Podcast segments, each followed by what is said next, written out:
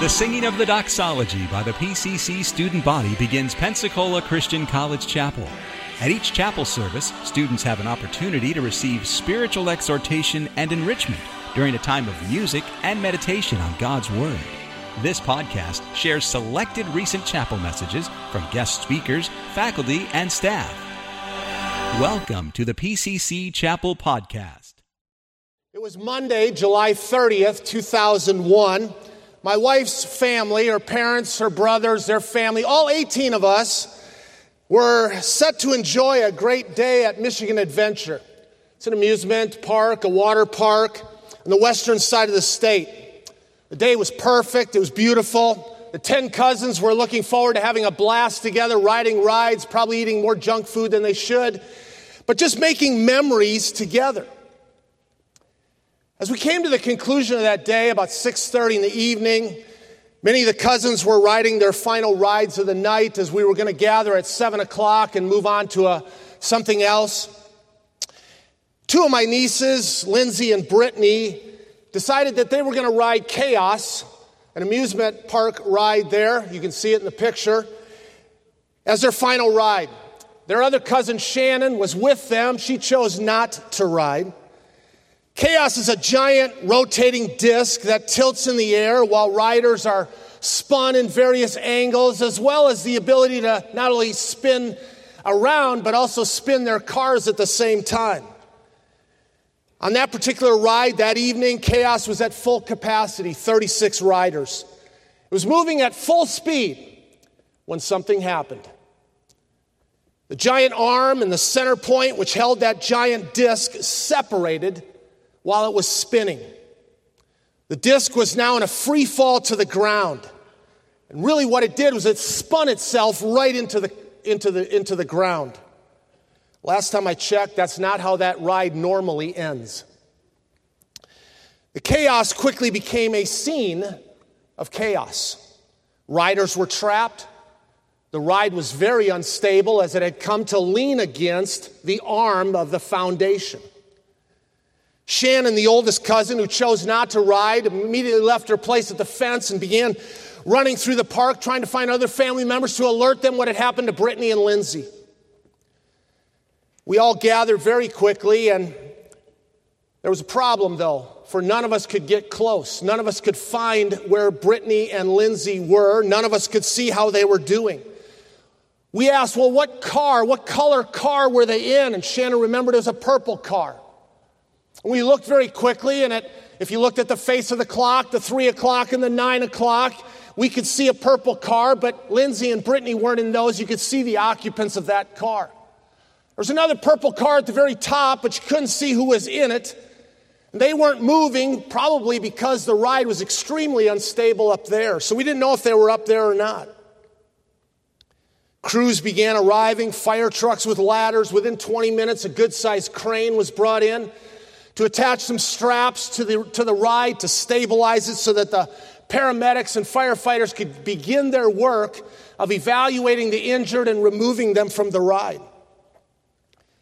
It was sometime in that 20 minutes that someone in our family noticed a ponytail of a person hanging upside down. Wasn't from the top car, it was from one of the cars that had slammed into the ground.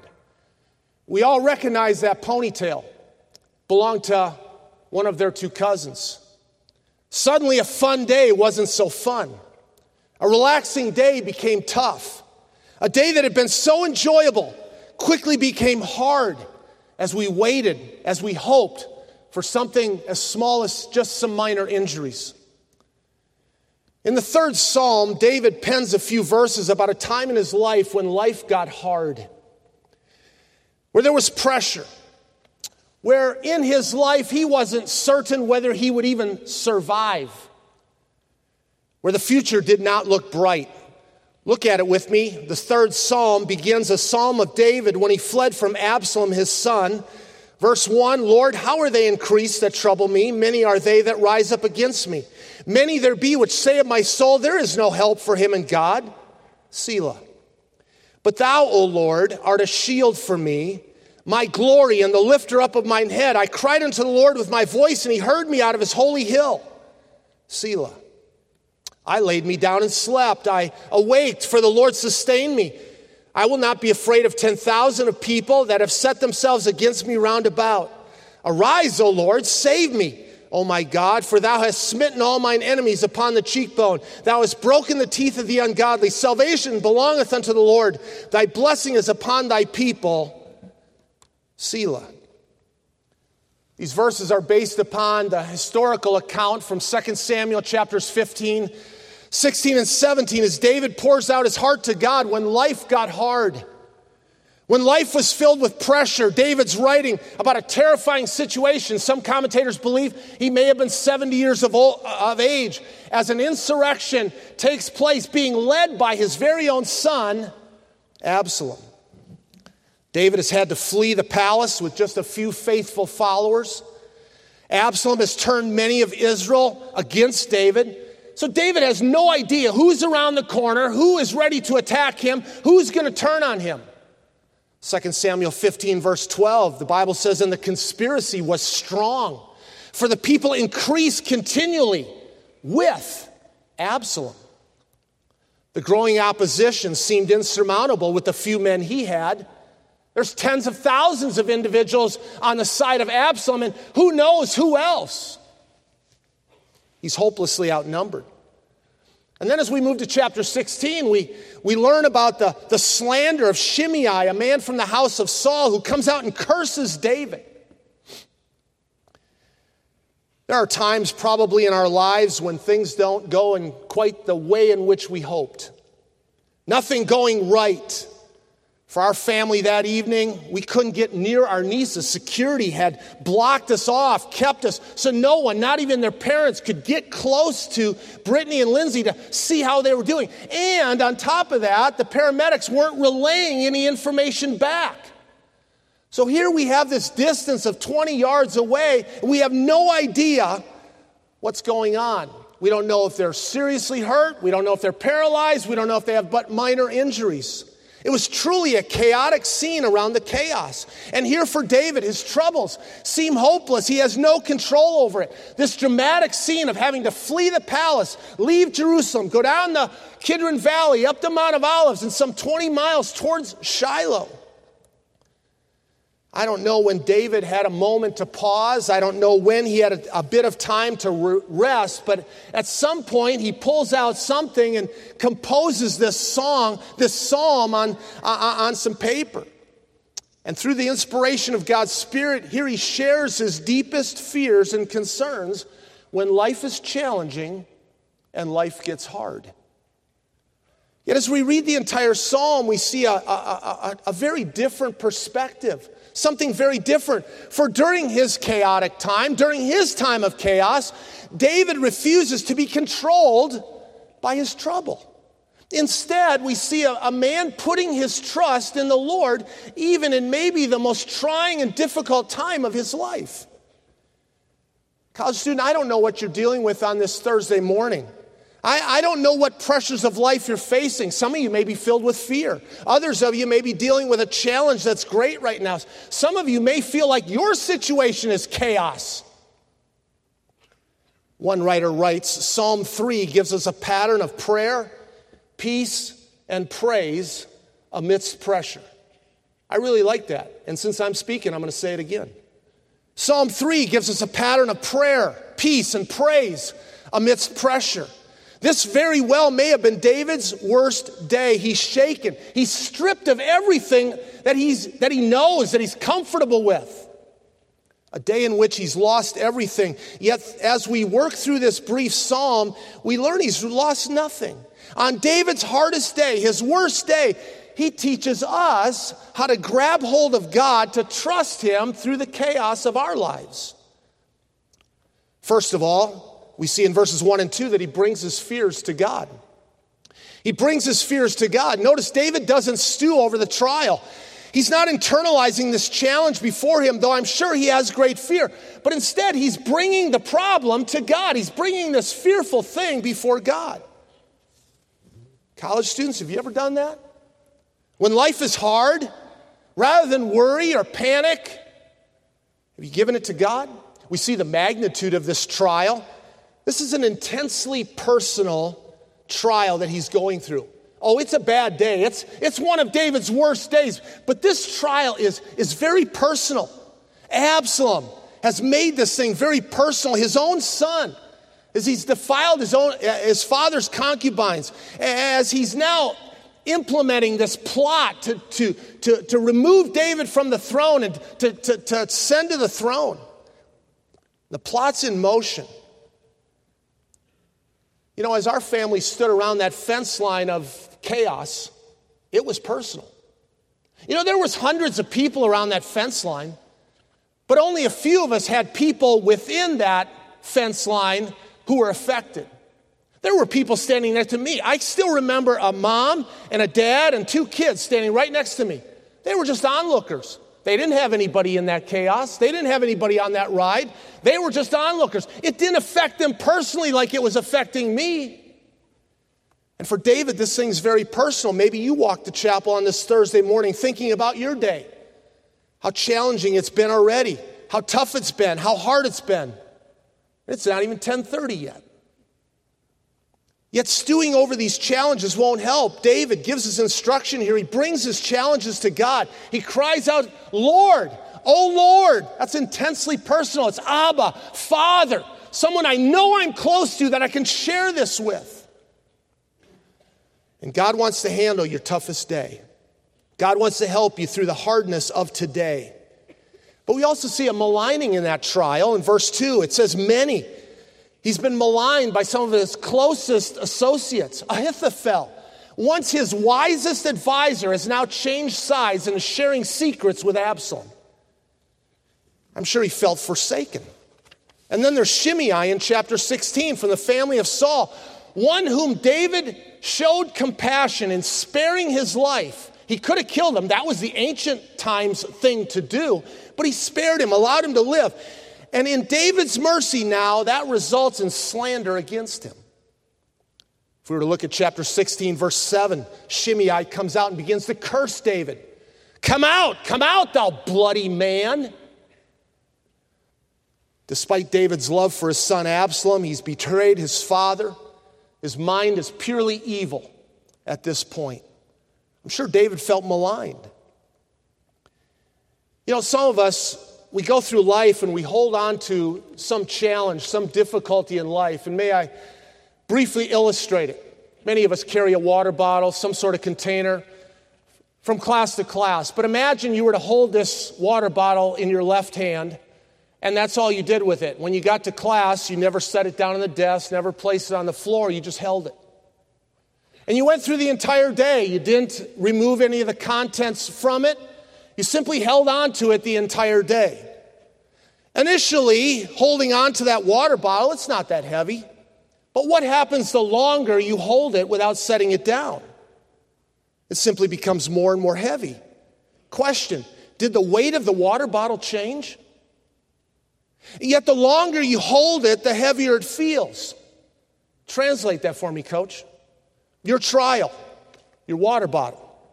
You're, you keep holding it hour after hour, day after day, week after week. You won't release it, you won't give it to God. Yet God is saying through David, hey, release it. Share it with your Abba Father. Bring those fears to Him. Allow Him to carry that water bottle for a bit. So David brings his fears to God. Secondly, he finds his identity in God. Look again at verse 3. But thou, O Lord, art a shield for me, my glory and the lifter up of mine head. I cried unto the Lord with my voice, and he heard me out of his holy hill. For David, all that he had spent in his life working towards had suddenly unraveled and was gone. For the last years, he's been king. He's lived in a palace. He's done those things that a king does. And now suddenly all that's gone. But what did David do when all was lost? College student, what happens when you're filled with despair? You see, David's identity is not wrapped up in his circumstances. And when things were good, awesome. But when things were troubling, he fell apart. You know, I think sometimes that's what happens in our life. No, David's identity is that he belongs to God. He's God's king. And he turns to God even when circumstances make him doubt who he is. His confidence is in the Lord. You know, often circumstances can warp our view of ourselves and life. Think about Shimei's cursings at David. Would that warp your thinking if someone all of a sudden came out in the street and started cursing at you, slandering your character?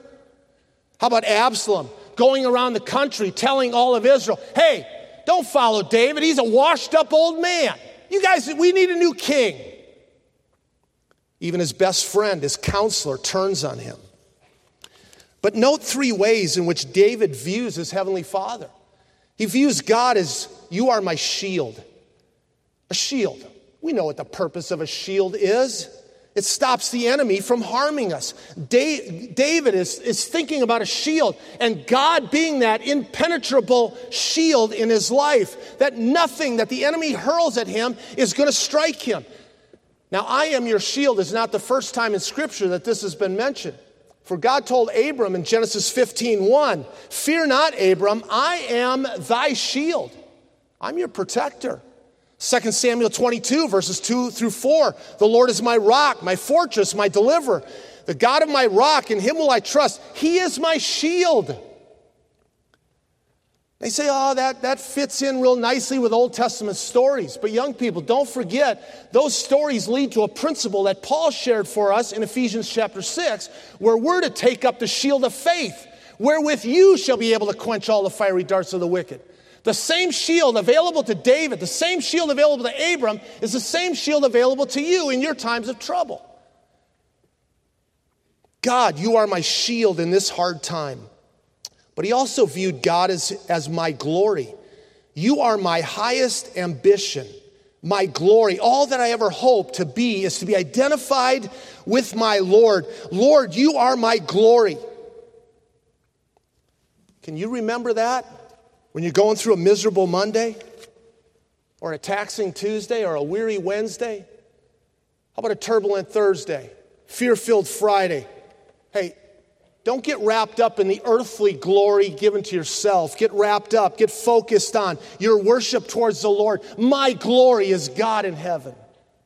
Everything good that emanates from your life comes from the Lord. He should be our glory. I can't say it any better than Jeremiah chapter 9, verses 23 and 24. Let not the wise man glory in his wisdom, and don't let the mighty man glory in his might. And don't let the rich man glory in his riches, but let him that glorieth glory in this, that he understandeth and knoweth me. David views God in one more way the Lord is the lifter up of his head. Those of you that have spent any time on an athletic field or a court, you've probably heard someone say, Get your head up, pick your head up. You made some mistake, some error, you threw the ball away. First thing you did after doing that was you lowered your head, you looked at the ground, you maybe slowed down your play, and then that coach barked those words Get your head up, next play. David could have easily bowed his head, dropped his shoulders due to the circumstances he was facing. But instead, he, we see him raising his head because of his confidence in God, and no matter what was happening, it was next play. God cannot and will not abandon his own. He cannot because we belong to him. Christian, get your head up. Next play. God has been faithful during good times, and he will be faithful in the troublesome times as well. God can't pick and choose. God promised to be faithful, and it didn't depend on circumstances. Now, you might ask this question, and it's a good question. Aren't the problems that David's facing a result of his sin? And yes, many of the circumstances, the difficulties that he's facing is the result and due to choices that he made. But you must also remember this about David sin was not the pattern of his life. For God himself said that David was a man after his own heart. That was the pattern of David's life. And that's why on this particularly hard day, he knew God wasn't going to abandon him. So during times of chaos, that hard day, those challenging times, God is with you. He's your shield. Make him your glory, the lifter up of your head. In verses 5 and 6, we see a third idea trust God, not the circumstances. Lindsay and Brittany were removed from the chaos ride. As they were placed on stretchers, they appeared to be in pretty good shape. Some bumps, bruises, maybe a concussion. We didn't know. We couldn't get close to them. So they were taken by ambulance to the hospital, so a longer day just got really long with x rays, evaluations, and tests. Most of us as a family, we headed back to my in law's house and waited for those two to get back home. Here, David's been through a rough day, a great trial, yet he's trusting in God. Now, notice the peace that David had, despite the shame, the humiliation, the terror of this whole day. He doesn't despair. He doesn't try to stand in his own strength. David doesn't call for his military generals, hey, we got to come up with a plan. 30 of us against 10,000. Come on, let's get a plan in order. No, instead, he's looking to God, and there's a peace that comes over him. He's at ease with God's care of him. In fact, it says he sleeps, he gets rest. Old Testament story, right? But there's always a New Testament principle that goes with it. And we heard a part of this verse last night, Philippians 4, 6 and 7. Be careful for nothing, but in everything by prayer and supplication, with thanksgiving, let your requests be made known to God. And the peace of God, which passeth all understanding, shall keep your hearts and minds through Christ Jesus. Though he's not sleeping in his palace bed, instead he's in a makeshift campsite in the wilderness, he's able to sleep. Now that's unheard of in ancient times because every king is going to be watching his back. He's already had one close advisor go against him. Who's next? And despite a large army out in search for him, David knew God was on lookout duty for him. God was his protection. God was going to be the sustainer of his life. And by sleeping, David shows us his trust in God. And then he says in verse 5, the Lord sustained me. He, he, he, he wakened me, and it felt better. Thou shalt keep him in perfect peace, whose mind is stayed upon thee, because he trusteth in thee. Trust ye in the Lord forever, for in the Lord Jehovah is everlasting strength. He will not suffer thy foot to be moved. He that keepeth thee will neither slumber nor sleep. How about your peace? What about you? In those challenging, chaotic times of life, where's your focus? Can we grab hold of God's care for us? Finally, in verses 7 and 8, he praises God for deliverance. He praises God for deliverance. Now, maybe in the middle of that trial, he wondered when deliverance would come. But these two verses in Psalm 3 are telling us because of that relationship with God, that dependence upon God, he can call out to God knowing that he'll deliver him and he can praise him for that. Now, the enemy loved to say up in the earlier verses, you know, verse 2 Many there be which say of my soul, There's no help in God. There's others that would say, you know, you can't rely on that spiritual kind of stuff in the, in the situation that you're going through, but David does. Salvation belongs to God. And so he praises for God's defense. He says, Strike my enemies on the, on the cheek. The idea there is to make them defenseless. It's the idea of a warrior who has been rendered without a weapon, without any sort of defenses. He's now weak, he's vulnerable. And that's what David relies on. God, you take care of the situation. Make them defenseless. I'm trusting you because of the defense that you'll provide break the teeth of the wicked. I think this was directed towards a couple people, but he said, Stop their mouths, take away their ability to harm or speak against me, Ahithophel and Shimei. And then he praises for God's blessing. Salvation belongs to the Lord. And then he says that great word at the end to conclude the psalm, Selah. Huh. Think on that one. Lift up the Lord God on this. Move your thoughts toward the Lord God. Experiencing a hard day, tough Thursday, chaotic week. Focus on Him. Praise Him. As the emergency workers were doing their thing on chaos, I was looking at that car and, and the surroundings. And for whatever reason, for quite a period of time, I never looked up. And then I looked up and I saw the letters C H A O S. And, and what was funny about it, it caught my eye because it was still illuminated. And I thought this disc was completely separated from the foundation. But for some reason, those letters were illuminated. And so I started staring at those five letters. And as I guess my brain thinks, I started thinking of an acronym C. Christ. H, handles. A, all. O, our. S, situations. Christ handles all our situations. Christ hears all our supplications. And I remember praying silently to myself God, you got this. You're present here to handle this traumatic, chaotic situation here in some tiny little amusement park in western Michigan. God, you are here and you got this.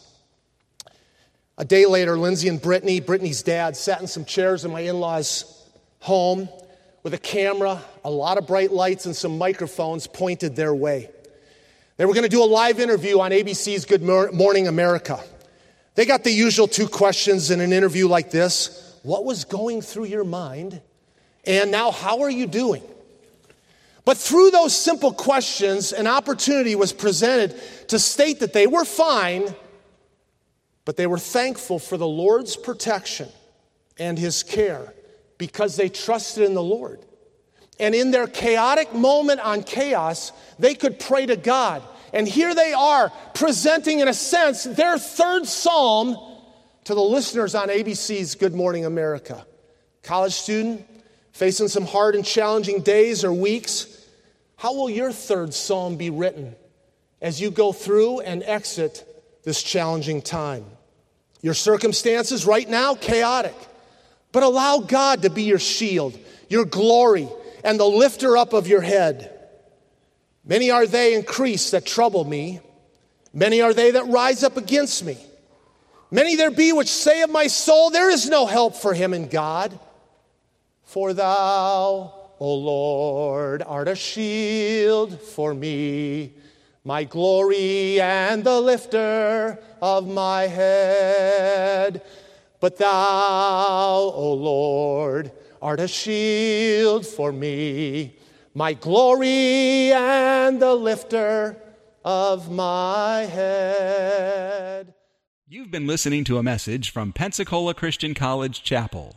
You're welcome to pass this sermon along to others. Please don't charge for it or alter it without written permission from Pensacola Christian College. For additional information about PCC, visit us online at pcci.edu. Pensacola Christian College, empowering Christian leaders to influence the world for Christ.